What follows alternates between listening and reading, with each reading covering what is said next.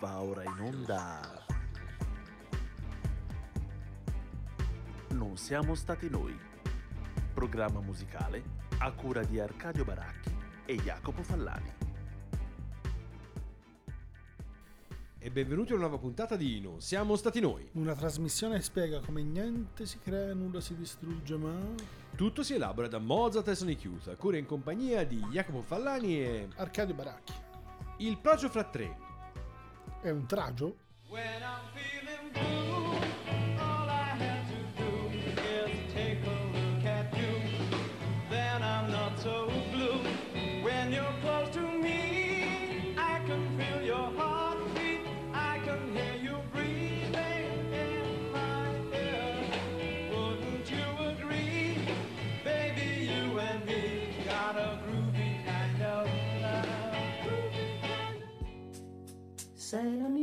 Chitarra piange dolcemente, stasera non è sera di vedere gente e giochi nella strada che ho chiusi dentro al petto, mi voglio ricordare.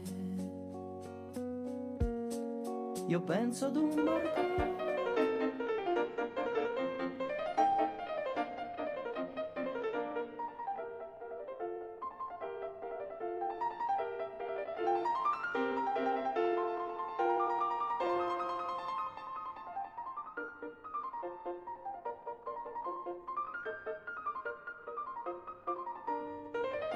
Questo è il tema di questa puntata non siamo stati noi, anche se lo prenderemo un po' alla larga. Eh, il buon Adorno diceva che nella musica extracolta, diciamo così, il plagiarismo era sostanzialmente all'ordine del giorno perché si trattava di rifare eh, over and over sempre la stessa cosa.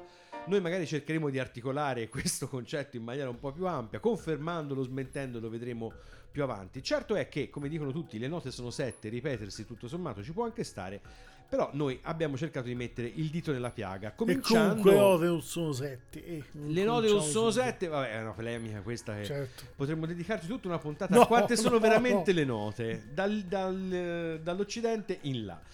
Comunque, appunto, eh, cominciamo Arcadio con una forma di plagio forse più leggera, quella dell'influenza. Chiamiamola ispirazione. Eh, sì, è, sì, un, sì. eh, come dire, è un caso che in realtà insomma, è piuttosto vecchio perché è degli anni 30, è praticamente quasi alla morte, no anzi è praticamente alla morte di Puccini perché insomma l'ultima opera è Turandot, poi in realtà l'ha conclusa Alfano, una delle opere famose, ovviamente uno dei passi eh, principali, venne in qualche modo associato a una canzone di Bixio che in realtà era un compositore di componimenti più, più popolari diciamo. Dai, parecchio più popolari. Sì, parecchio più popolari, mettiamolo così.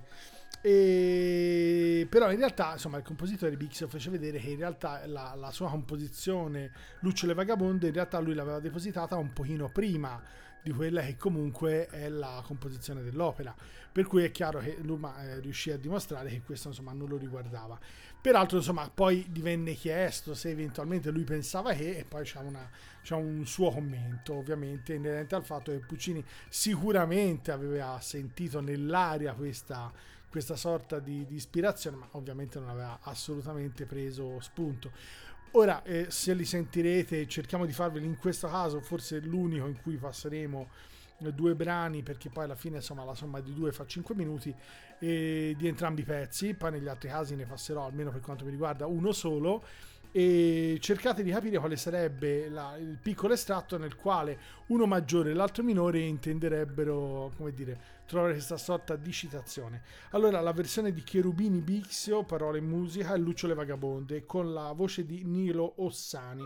È un brano del 1927 mentre la, la parte praticamente della Turandot è cantata da Luciano Pavarotti. Quando è più fitta l'oscurità scende sulla città, lucciolenziosi di libertà, noi lasciamo i bassi fondi, senza una meta ci incamminiamo e sotto d'un lampion. Quando alla ronda non incontriamo, cantiamo la canzone, noi siamo come le lucciole, brilliamo nelle tenebre, schiave d'un mondo brutale, noi siamo i fiori del mare, se il nostro cuore vuol piangere, noi pur dobbiamo sorridere, danzando sul marciapiede finché la luna c'è.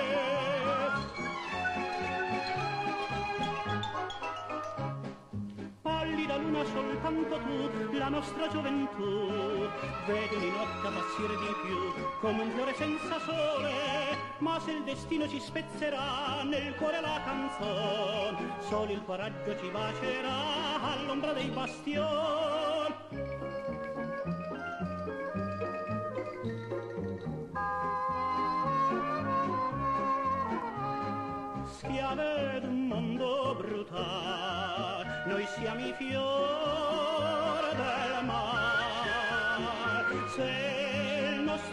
Vuol piangere, noi pur dobbiamo sorridere, danzando sul marciapiede, finché la luna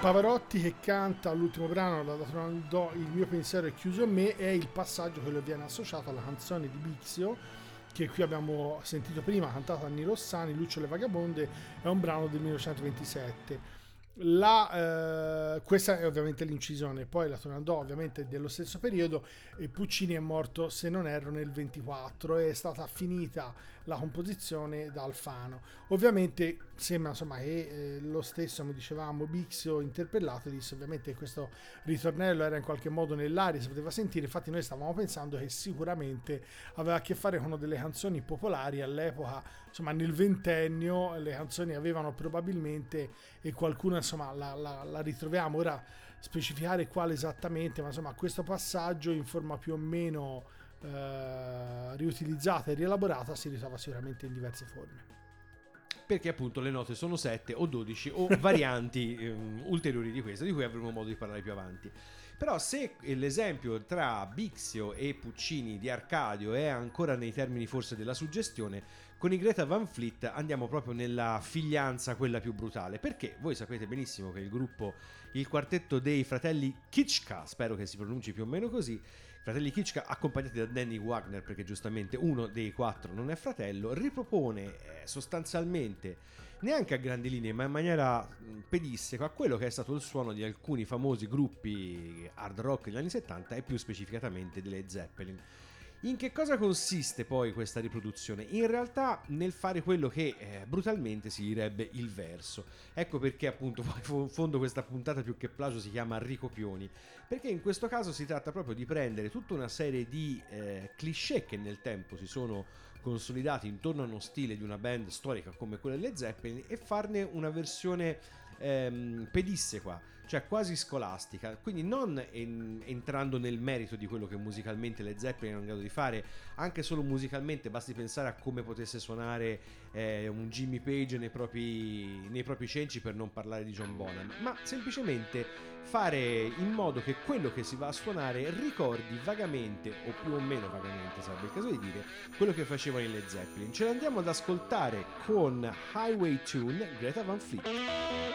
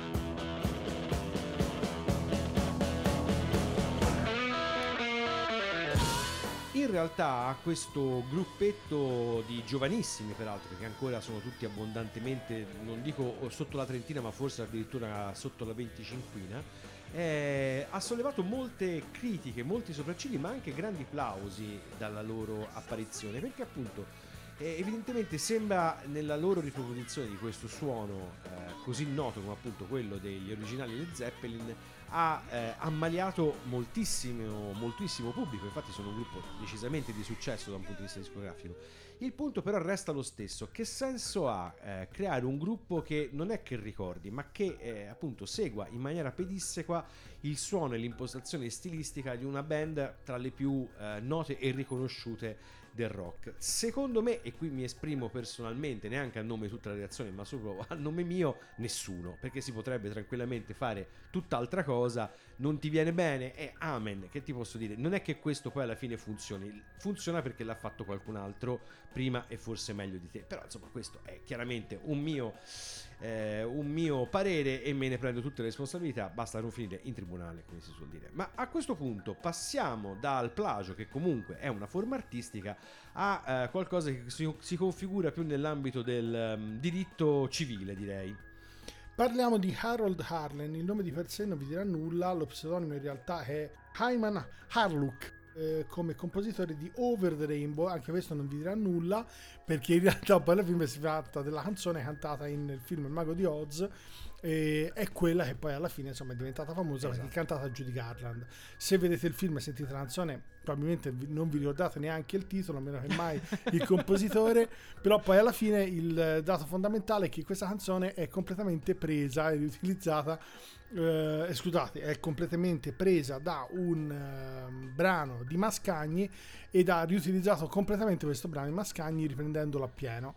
Si chiama, eh, l'estratto sarebbe da Guglielmo Ratcliffe, che in realtà è praticamente un'opera in quattro atti da comp- composta da Mascagni, che in realtà è andata in scena diversi anni prima eh, nel 1895. Il eh, film in realtà è del 1939 e la canzone che poi è quella famosissima in realtà è come dire è venuta alle, alla ribalta alle cronache insomma abbastanza recentemente perché nessuno aveva immaginato che l'utilizzazione fosse come dire così piena. Non ve li facciamo sentire tutte e due ma in realtà vi facciamo sentire dando per scontato che voi conosciate bene la versione della Garland vi facciamo sentire ovviamente quello dell'intermezzo di Mascagni. Un'edizione 1963 della RAI con l'orchestra sinfonica di Roma della RAI e Armando La Rosa Parodi come eh, direttore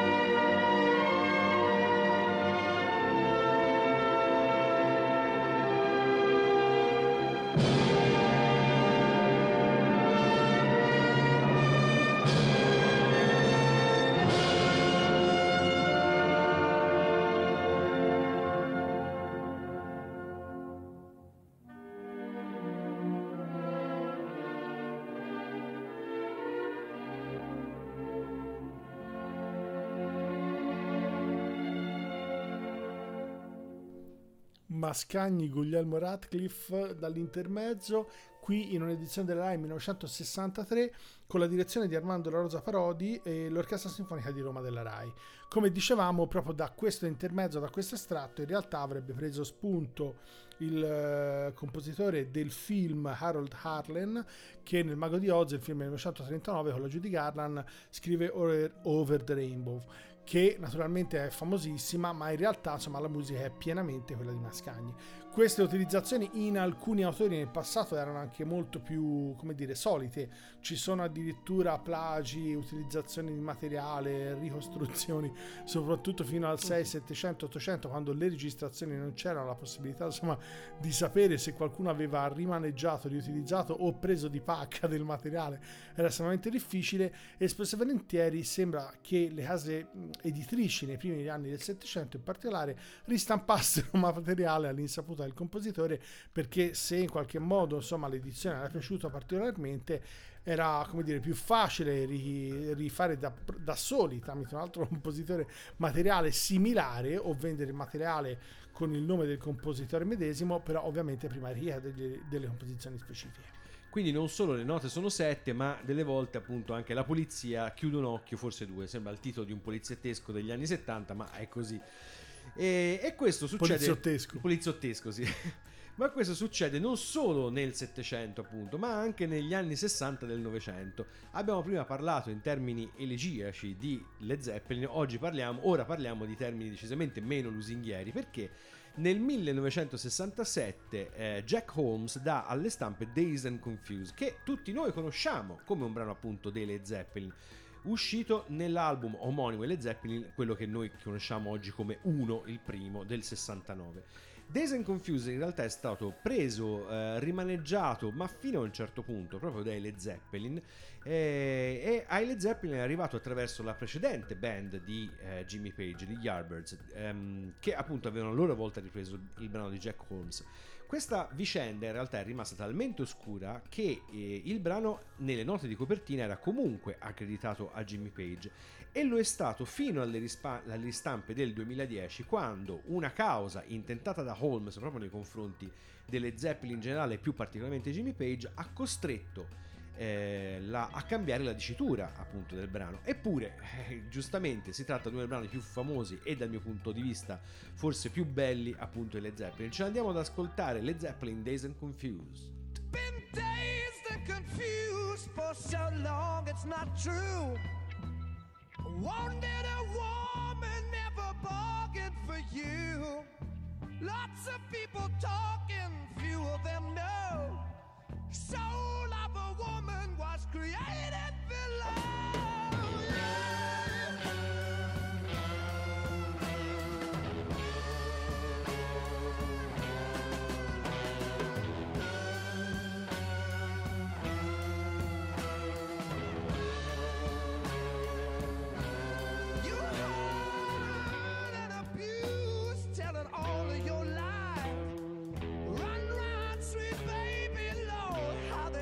try.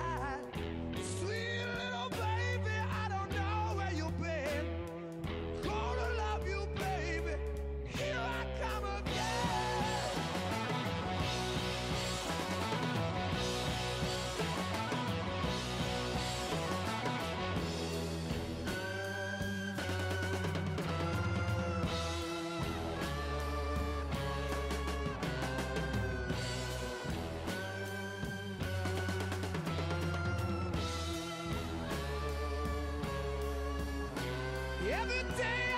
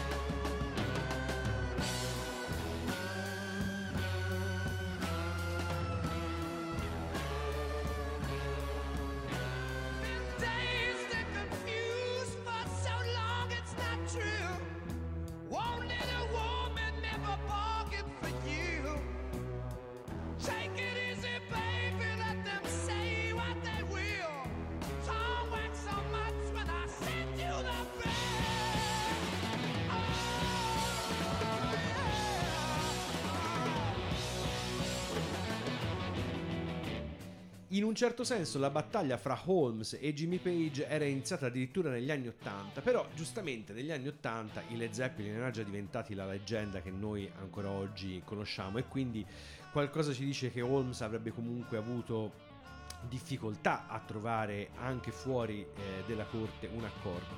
Tanto è vero che, come dicevamo prima, dobbiamo arrivare al 2010 per arrivare eh, a una soluzione peraltro di carattere giuridico. Le cause fra musicisti che si accusano di aver rubato materiale sono eh, moltissime, alcune delle quali verranno ricordate nel corso di questa puntata. Questa è particolarmente famosa perché appunto non solo riguarda una band stranota, ma riguarda uno dei brani più famosi di questa band e anche alcuni altri brani che ascolteremo nel corso della puntata seguiranno più o meno lo stesso tipo di percorso.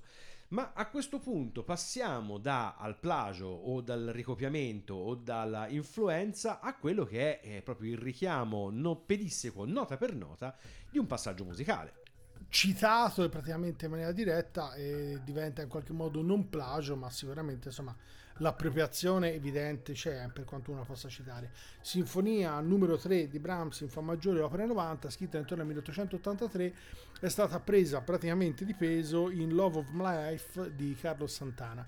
In realtà abbiamo trovato peraltro già una sorta di collage perché questa cosa è saltata agli occhi a più di uno. E mh, per quanto riguarda insomma quelle sono le valutazioni le lasciamo a voi. E qualcuno parla di originalissima spinta emotiva. Insomma no- no- no- non è questo forse il nostro di parere. Però vi lasciamo a questo ascolto che è proprio inframmezzato fra la prima esecuzione ovviamente sentirete quella di Carlo Santana nella sua diciamo versione e la successiva della, della sinfonia di Brahms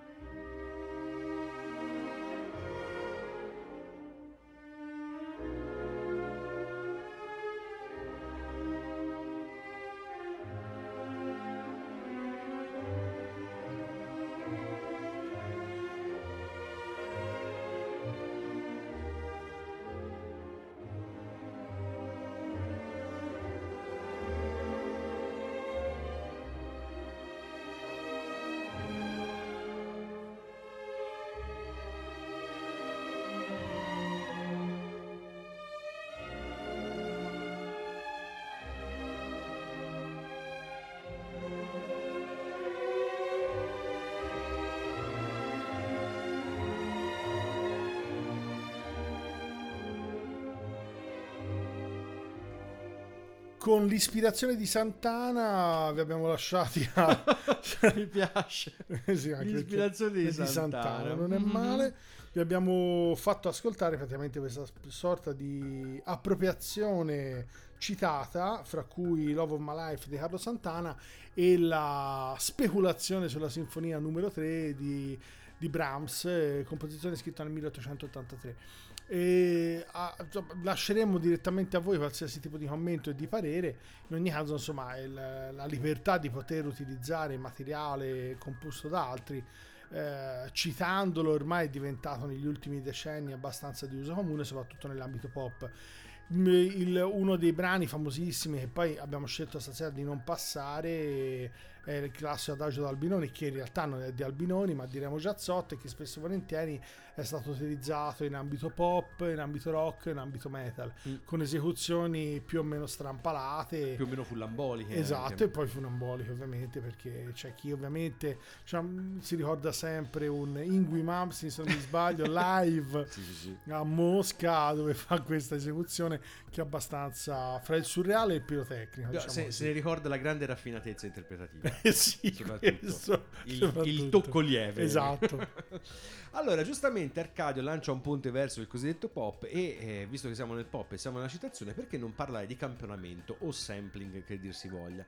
Macchina infernale da un certo punto di vista, che cosa fa? Pre- prende un eh, pezzo, per esempio un estratto di un brano musicale, che può essere un, ba- un passaggio di pianoforte, di batteria, una voce che canta, lo può trasporre in tonalità, lo può allungare, quindi farlo rallentare e accorciare, quindi farlo accelerare, insomma si può manipolare questo piccolo frammento e incorporarlo dentro un brano musicale più ampio e più articolato.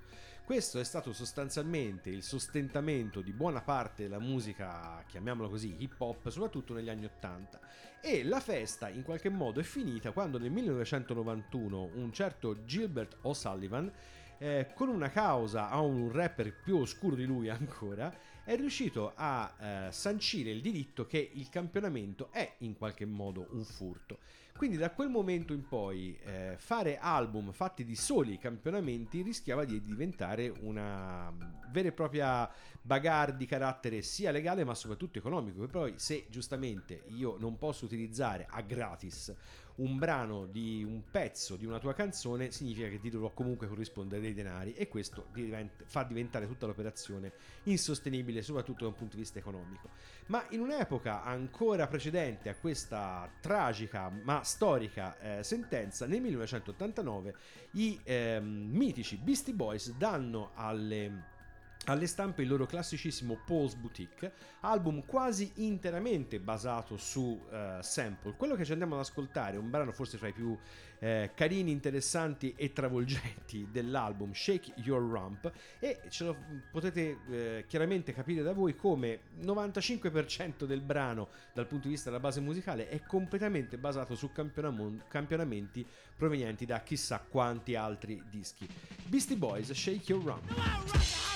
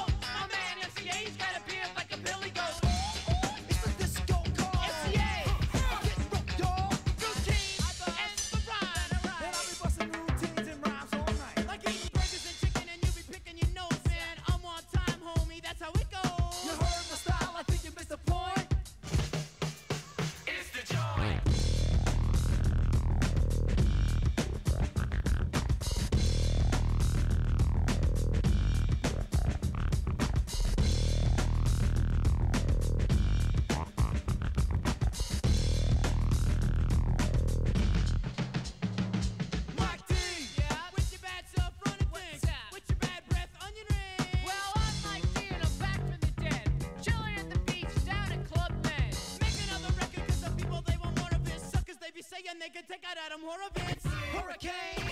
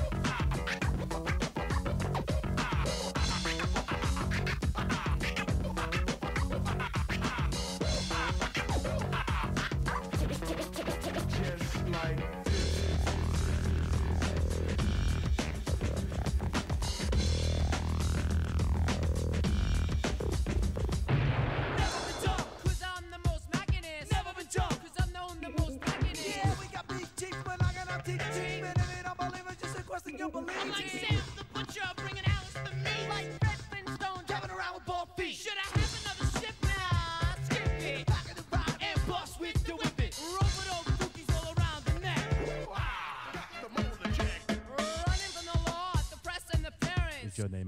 Diamond. No, mine's clever. Paul's Boutique, nonostante siano passati un bel po' di anni dal 1989 ad oggi, rimane un disco estremamente godibile perché i Beastie Boys ancora ai tempi erano un gruppo estremamente giocoso e perché questa libertà nell'assemblare tutti questi campionamenti, l'abilità del loro DJ e della produzione in generale rende il disco estremamente godibile. E loro rappavano come rappavano con queste voci super stridule intente a urlare tutto il tempo. Vabbè tutti noi li conosciamo non c'è bisogno di aggiungere molto.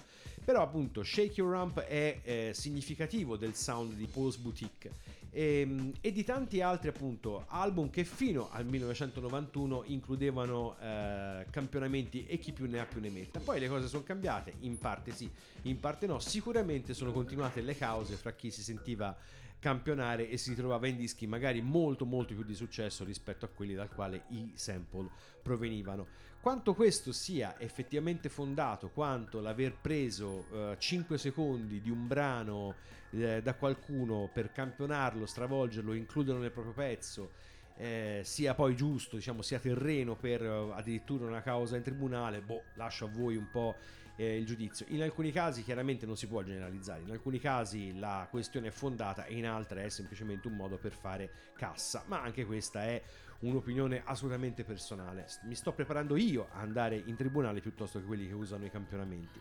Ma a questo punto in tribunale ci porto anche il Baracchi perché eh, la questione... grido di Esatto, un sacco di beep per la, la prossima tranche. Esatto, allora sembra che un eh, noto critico musicale, ehm, eh, Ciammarughi, avrebbe riscontrato una serie di, di- di- di- diciamo, di appropriazioni. Sembra che il pianista avrebbe praticamente... È così, è così, non ha Sì, una- sì, sì, sì, no, un no, no, ictus, eh, è faremo-. È così. Esatto. Sembra che abbia praticamente preso e copiato interamente un disco di Marc Pantillon e questo praticamente Però sarebbe scusa poi Arcadio se ti troppo. Spiega bene cosa significa copiare, perché copiare Allora, la versione, potrebbe la versione che viene data è che proprio viene preso di peso Esatto. questo disco e sembra a parte alcune modifiche sul minotaggio tipo aver allungato un po' le tracce forse aver eh, fatto qualche, qualche altra modifica insomma leggera però aver praticamente preso di peso la registrazione e averla riutilizzata dando la propria casa che è discografica riciclaggio più che ricopiamento. sì, diciamo. esatto. Peraltro questo insomma eh, eh, la versione perché lo leggiamo in questa rivista che non è una rivista specializzata io la prima volta che l'ho letto proprio quando venne fuori nel 2017 lo lessi su una rivista specializzata dove c'era la citazione nome cognome e compagnia cosa che noi in questo momento non facciamo anche perché non sappiamo cioè all'epoca si disse che c'era una causa in corso considerando che di media le cause in Italia meno di 5-6 anni non durano esatto. è probabile che sia tuttora aperta per cui evitiamo così di rearci qualsiasi Esatto. eventuale Manco no, saranno no. passati all'appello. esatto può darsi assolutamente di no e nel caso specifico insomma sembra peraltro che siano stati ritrovati da altri due personaggi sempre a carico dello stesso altri due dischi al quale avrebbero imputato insomma un, eh, un ricopiamento praticamente pedisseco e questo avrebbe incluso tre case discografiche e tutte e tre insomma almeno per quel che ci è dato di sapere all'epoca insomma su questa rivista veniva menzionato eh, il fatto che sicuramente avrebbero preso atto della situazione e avrebbero deciso di fare causa. Poi come questa cosa sia andata è difficile. Non vi diciamo il nome proprio per in- non incorrere in questi problemi però se cercate Ciammarughi e cercate diciamo che insomma ci andate molto vicino tranquillamente. E naturalmente moltissimo del materiale non c'è in questo momento non, non- è possibile verificarlo. La curiosità da un punto di vista prettamente umano è che è un personaggio insomma che ha anche insomma, una carriera piuttosto sfaccettata per cui la motivazione di una scelta simile nell'eventualità che sia stata fatta veramente insomma in parte ci sfugge perché non se ne capisce il senso anche se fosse una questione come dire meramente di tempo perché se poi uno alla fine è in grado di farlo dà la sua versione poi più piacere o no però fa la sua versione infatti fare una scelta di questo tipo è veramente un po' È una questione che sembra a scuola, no? Se sei in grado di farlo da solo, fallo da solo. Esatto, non si capisce per quale motivo devi fare diversamente. A questo punto facciamo dunque sentire un estratto dal concerto per pianoforte orchestra numero 2 in do minore opera 18 di Rachmaninoff con il pianista Michael Rudi, la direzione di Maris Jan- Jansons e l'orchestra St. Petersburg Philharmonic Orchestra.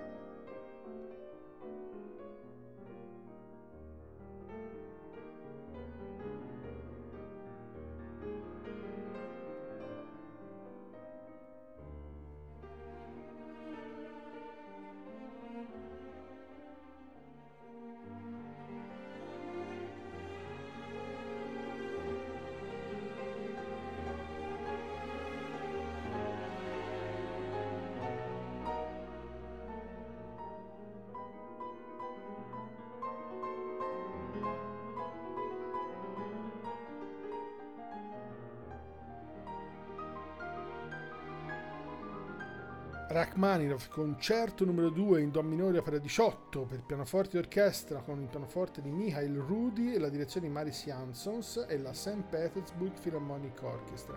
Come vi dicevamo, questo è uno dei dischi che sembra insomma sia eh, stato riutilizzato, una ricopiatura sembra diretta. Come dicevamo, insomma, eh, non ovviamente ve l'abbiamo fenta- fatto sentire, cioè il pianista e il direttore d'orchestra dell'orchestra di questo disco sono loro naturalmente. Questi sarebbero stati utilizzati da un altro pianista che li avrebbe praticamente copiati, li avrebbe inseriti in un altro disco, un suo disco e che avrebbe venduto per tale. Almeno questa è la versione che, che, insomma viene ancora data. Naturalmente, come dicevamo precedentemente, siamo ancora probabilmente in pastori di natura giudiziaria, per cui non sappiamo, è il motivo per cui abbiamo eh, costellato tutta la presentazione di questa traccia di beep, non sapendo ovviamente qual è l'esito finale, anche perché per adesso non c'è dato di sapere. Però possiamo dire che se riuscite appunto a risalire al nome del pianista potete fare la verifica da voi. È impossibile trovare le esecuzioni di questo pianista sulle piattaforme di streaming. Sì, non riusciamo a ritrovarlo. Ah, sì. che se è un, che diciamo due indizi non fanno una prova, ma Beh, però in una fase di transizione comunque esatto, esatto, quindi può darsi, eh, perché se poi lui riesce tranquillamente a provare che ha ragione lui, eh, esatto. ritornerebbe fuori tutto. Gente, se ha paura Spotify, figuratevi, non siamo stati noi. non abbiamo lo stesso ufficio legale, credeteci, perché è così. Ma a questo punto, per esatto, un po' di bip ci vorrebbero anche per il prossimo personaggio. Perché, come prima abbiamo detto, un po' delle Zeppelin e Days and Confused come brano appunto dei loro fra i più noti, nel caso specifico del cantante, dell'autore, scusate, che andiamo a eh, citare ora, si tratta forse del brano più noto e sicuramente del brano più fondativo della sua fama. Parliamo del grande Johnny Cash e di Folsom Prison Blues. Folsom Prison Blues perché è un brano, ho detto appunto, fondativo? Perché è uno di quei brani che eh, musicalmente rimanda chiaramente alla tradizione più tradizionale del country e chi più ne ha più ne metta. Ma il testo in realtà alcu- qualcuno nel passato l'aveva rimandato addirittura alla grande tradizione esistenzialista con citazioni tra Sartre e Camus perché eh, effettivamente mostra un po' il lato oscuro del country per così dire. Tanto è vero che il brano contiene la famosa frase ho sparato a un uomo al Rino solo per vederlo morire. Questo ricorda un po' effettivamente eh, appunto il, il Camus di Killing an Arab, quello citato anche dai Cure, e con cui si fa un cerchione che più ne ha più ne metta, come si direbbe noi. Comunque sia, a quanto pare Folsom Prison Blues è eh, a sua volta un plagio non totale, ma per ampie parti, sia musicali e la cosa più straordinaria è, soprattutto dal punto di vista del testo, di un brano del 1953 a firma Gordon Jenkins e dal titolo Crescent City Blues. Ora che il brano appunto che ha determinato la, la prima gloria e forse la più stabile, tra virgolette, di Johnny Cash sia in buona parte rubato da questo decisamente più oscuro Gordon Jenkins, francamente fa un po' meraviglia, ma così a quanto sembra è. Ce l'andiamo ad ascoltare questo Folsom Bison Blues nella versione live registrata proprio al carcere di Folsom, al quale giustamente la canzone si ispira, Johnny Cash. I hear the train a comin', it's rolling around a bend, and I ain't seen the sunshine since I don't know when. I'm stuck in Folsom Prison, and time keeps dragging on. But that train keeps a rolling on down to San Antone. When I was just a baby, my mama told me, son, always be a good boy, don't ever play with guns. But I shot a man in Reno just to watch him die. I hear that whistle blowing, I hang my head and cry.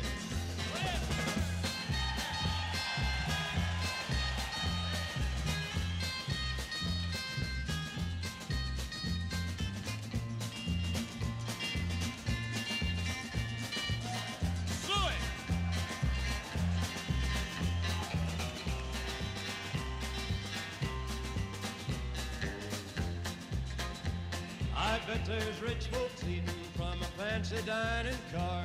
They're probably drinking coffee and smoking big cigars. Well, I know I had it coming. I know I can't be free. But those people keep a moving, and that's what tortures me. Johnny Cash pubblica Folsom Prison Blues nel 57, ma a quanto sembra Gordon Jenkins la scrive nel 53. La risoluzione della causa fra i due costerà a eh, Johnny Cash 75 mila dollari del tempo, che a quanto pare oggi equivalgono grosso modo a eh, 600 e rotti mila dollari. Tutto sommato un prezzo neanche troppo esoso, considerando che Folsom Prison Blues è forse, come dicevamo prima, sicuramente un brano fondativo della carriera di Johnny Cash, dell'epica di Johnny Cash, ma sicuramente anche uno di quelli che ha venduto di più in una versione o nell'altra. Quella che ci siamo appunto andati ad ascoltare, la versione live registrata proprio al carcere di Folsom, è una, dalle- una delle tante, un brano che lui ha continuato a eseguire fino a che ha potuto esibirsi dal vivo. E questo era il brano che appunto fondava in qualche senso la, mh, l'epopea del cantatore country vestito perennemente di velluto nero.